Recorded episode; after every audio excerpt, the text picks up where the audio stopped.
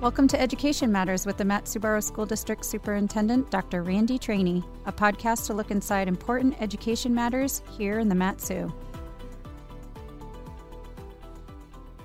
This is Jillian Morrissey, and this is Education Matters. And this is the time of year where government organizations are preparing for budgets for fiscal year 22.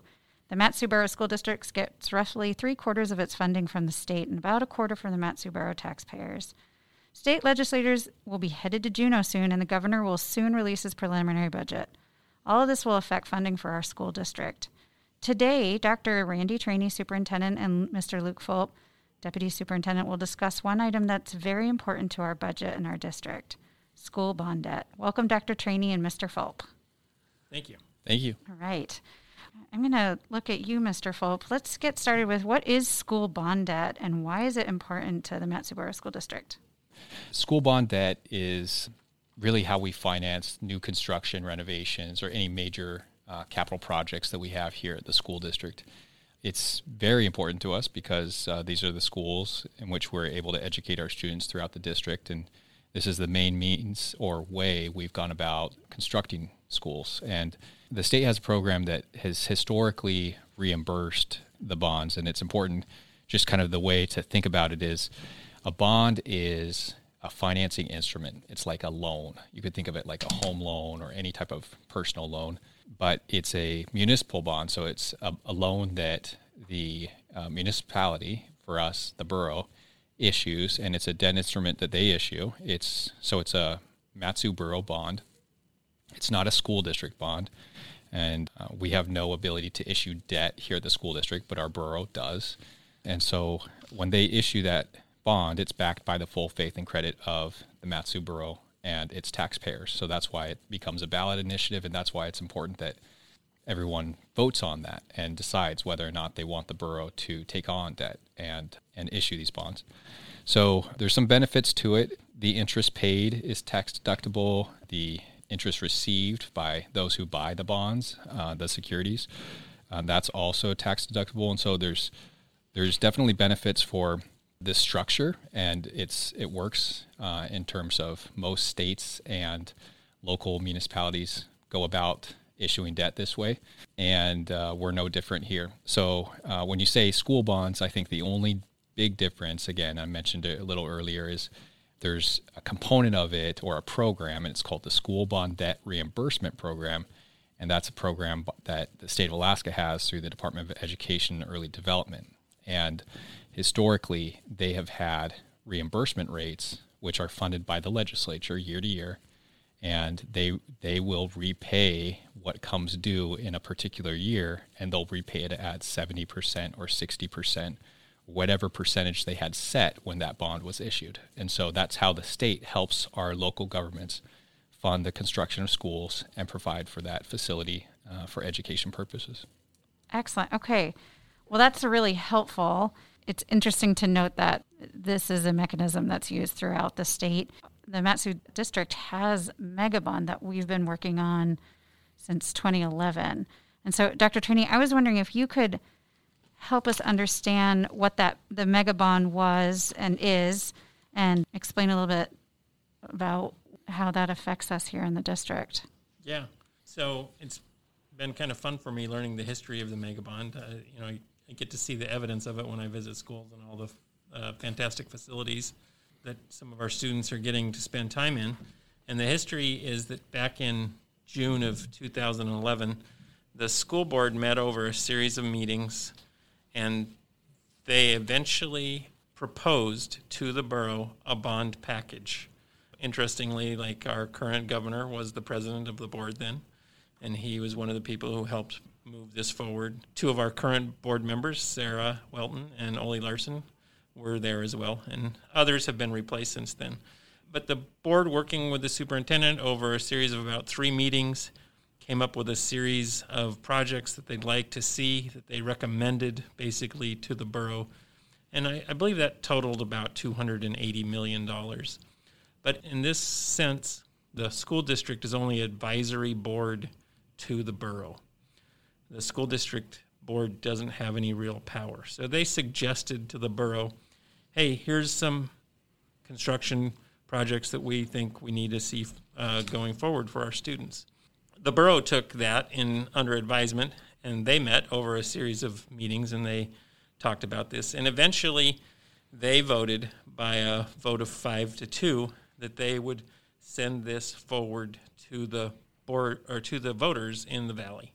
They didn't take exactly what the school board had uh, suggested. They reduced it, so it was smaller. I, I, can find the exact number here if I look through my paperwork. It was a two hundred and fourteen million four hundred ninety-five thousand dollars was what they floated in front of the voters. So then that goes to the voters, and it passed. Passed by a, a margin of 4,920 yes votes to 4,267 votes.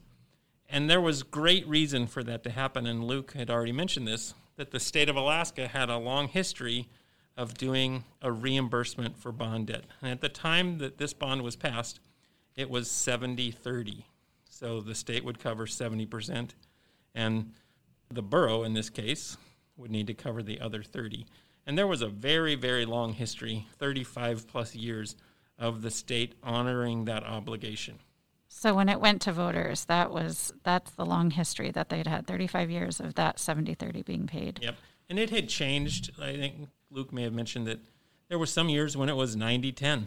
There were some years when it was 60-40. So they had changed the percentage, but they'd always honored what had happened in the past. Even if they had changed it, say, from 90 10 to 70 30, the bonds that were passed under the 90 10 rule, they continued to pay the 90%. And so you can understand why voters and the borough assembly would think that this was a good deal because it was a good deal. And now the money has run out at the state. Recently, the state legislature has said that they are not going to honor that 70 30. And that's what we're facing right now. So there's concerns about who will pay that 70% of the mega bond um, since the state is not going to pick up their portion. I was hoping someone we could talk a little bit about what the mega bond has done inside the district. Like the, I, it has built several schools, and I know uh, Mr. Fulp, you were you've been here for to watch a lot of that. Do you have just a list of some of the things that came from the mega bond? And one of the things that I would just throw out there is just to remember that we were such a fast growing district at the time. And that was a lot, this, it was in response to the needs of the valley and our, our growing population. That's a great point. I'm glad you brought that up. Yeah, in order to qualify for the school bond debt reimbursement program, they are bonds that the municipality issues, but in order to be eligible for reimbursement under that program, there's several criteria that must be met by the school system. And one of those criteria is for new school construction and expanded square footage for schools, and that you're able to provide evidence that there's on-house students in your district. And granted, we don't have students that are taking school outside or anything like that, but we, we're over capacity in our existing school and our existing square footage as based on metrics that the state of Alaska has for do us. Do portables count? As- portables do not count towards that. So that's okay. one of the ways. Prior to the mega bond, there were, uh, I believe there were close to 20 portables outside of Wasilla High School. And Wasilla High School's total enrollment was closer to 1,200 students, uh, whereas today it's just under a 1,000. That was some of the, partially, some of the ways that we were able to qualify for uh, expanded square footage for let's say Redington Junior Senior High School was because we were over capacity in the Wasilla attendance area, and that's so there's some checks and balances with this, and the state doesn't just allow us to build new schools kind of on a whim, but they look for evidence that we we're, we're at or exceeding capacity, or that our projections are such that we know that in a few years we'll be at that point where we need more square footage. But in terms of some of the facilities that were built with that mega bond, there were five new schools and a major expansion. So some of the new schools were a replacement school for Iditarod Elementary, a new Knik Goose Bay Elementary School, which is Dena'ina Elementary. At the time, what the, the voter initiative or the bond went to the voters, we didn't have a name, of course, for Dena'ina, so it says Knik Goose Bay Elementary School. We also have Knik Goose Bay Middle High School, which we know today as Redington Junior Senior High School. We had a uh, school for Mat-Su Day School, and at the time, Mat-Su Day School was made up of five portables co located with our facility shop. Uh, now it has a really robust, beautiful facility that houses our students that attend Mat-Su Day School. And then Valley Pathways, same thing there. We had a number of portables off of Hemmer Road there, and it was really an inadequate school site for an alternative school. And today, again, another just tremendous facility for those students and an asset, of course, to the the entire borough. The major expansion was the Career Tech High School expansion. So that mm. was phase three of the Career Tech High School expansion, and then there were renovations like Big Lake Elementary was one of our renovations. We had school comp- sports complexes or complexes throughout the borough, mechanical system upgrades, energy upgrades, bathroom renovations, new lockers. It was just a whole host of things, new playground equipment. So it was one of those bonds where it was really strategic that at the time every school or area got something and it was uh, designed intentionally to where they didn't just get uh, something that was a nice to have, but something that actually was needed in that area. So it could have been energy upgrades or a new playground or an expansion to their current facility, but it was something that was very intentional and brought a lot of good things to this this community. So Dr. Trani took us through sort of the historical look of how the mega bond came to voters and I'm curious, and I'll stick with you, Mr. Fulp, if you could talk to about where we are today with school bond debt and how the district is preparing for this. Thank you. Uh, yeah, that's another um, really good question, and I think very relevant to right now of how are we dealing with school bond debt because it's definitely a shifting landscape for us. Dr. Trani mentioned it earlier. Historically, the state's always funded this program. They've just changed the percentage of reimbursement for future bonds uh, as a result of changing financial circumstances at the state level. This is the first time where we actually see them not only changing future reimbursement amounts, but there's a, a current moratorium on school bond debt. We cannot issue debt that will be reimbursed by the state until 2025, and then and that's for new debt. And then for old debt, we have you know the legislative sh- legislature showing some willingness to appropriate funds to this program but those those funds have been vetoed the last couple of years. So it's very, you know, at this point we have a lot of needs, and we have past needs to repay this bond, the the 2011 mega bond, and we're trying to work very closely with our borough to figure out solutions to how to do this and really operate within our means.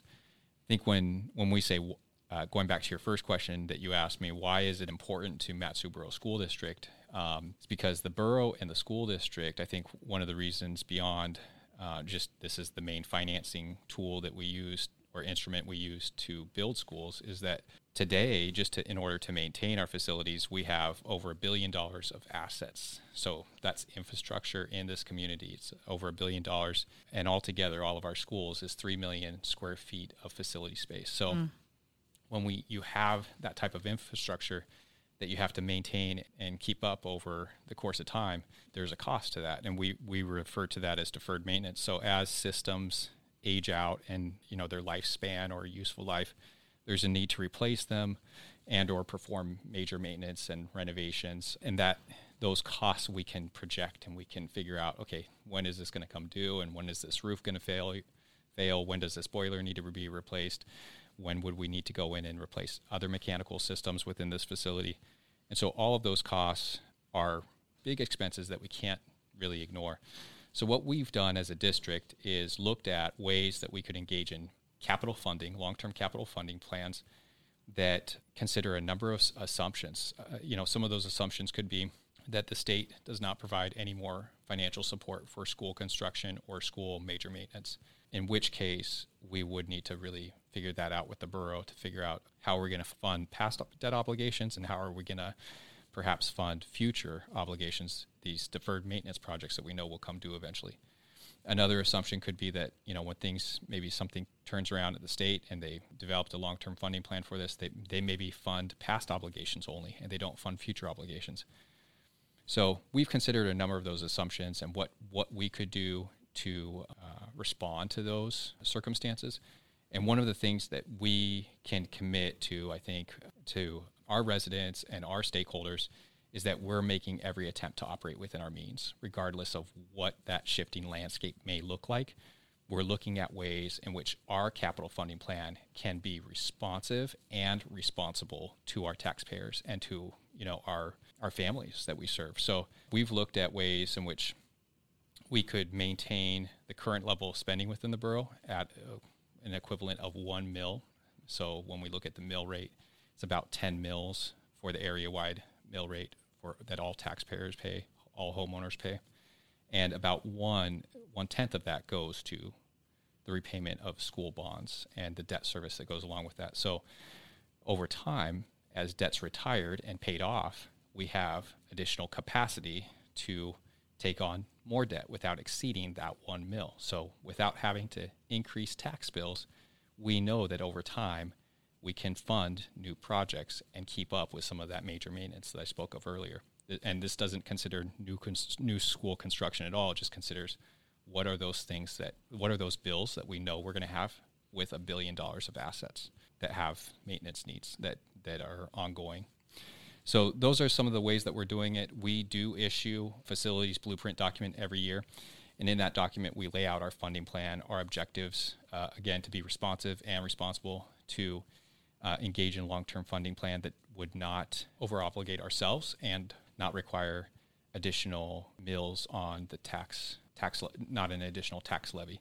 And then we also have reduced the total amount of our 6-year CIP plan that's approved by our school board. We've really looked at that list and we've reduced it to just kind of those bare essentials that we know we have to have over the next few years. And so the total amount of that has been reduced as well just so that we can operate within our means. Dr. Trani, I want to go back to what I started with. Everyone's getting starting to get ready for the budget season and starting to plan for fiscal year 22. I know that this just came before the school board. It was a work session for folks to understand about school bond debt. And then there was also a joint Mat-Su Assembly and Mat-Su School District uh, school board meeting just this past week. What is the most important thing for families and staff to know about school bond debt? I think the most important thing for families in the Mat-Su to understand is that although school bond debt is not something that a lot of people give a lot of thought to, the current situation can really impact students in the schools. Currently, this year, the state, were they to honor their 70% split, would would be putting out about $100 million. And everybody understands that there's a crisis with regard to funding at the state level. And that's one of the reasons why they didn't honor that. Mat-Su represents about 17% of that, or about 17 million. So the voters of the Mat-Su and the Borough Assembly and, of course, the school board, they had anticipated that the state would cover this 17 million, and it needs to be covered. So who's going to cover that? It's about a little more than 25% of all the money that the Assembly gives to the borough. That's what $17 million looks like. So if the borough were to take it out of the school district share, we'd have a 25% cut. I'm not saying that that's what the borough is considering. I'm just trying to illustrate the size of the problem. $17 million, if we were to take that out of the school district's budget in the form of teachers, would be 170 teachers. Or two major schools, like a middle school and a grade school, two large a large middle school and a large grade school. That's that's the size of this problem. So I think the thing that people need to be aware of is that there is a problem and they need to stay informed about it. The governor will be issuing his budget for next year this Friday, I understand, at 2 p.m. I've heard. I'm sure everyone will be interested in that. This problem could be addressed at that level. It can also be addressed at the state level with our legislators. And it can and if it's not addressed at those levels, it will have to be addressed at the borough level. So the primary thing that uh, residents of the valley need to understand is that there is this problem, and they need to pay attention to the problem. And your votes matter. You have a voice in this, and you can help our elected officials decide how they're going to deal with this problem. Well, Mr. Fulp and Dr. Trani, thank you for helping us better understand school bond debt and how it affects our school district. We'll try to do our best to keep our families informed, and you can find this podcast in order to share with others on our homepage, matsuk12.us, and go to About Us under our district, and you'll find all of the Education Matter podcast. Thank you both. Thanks.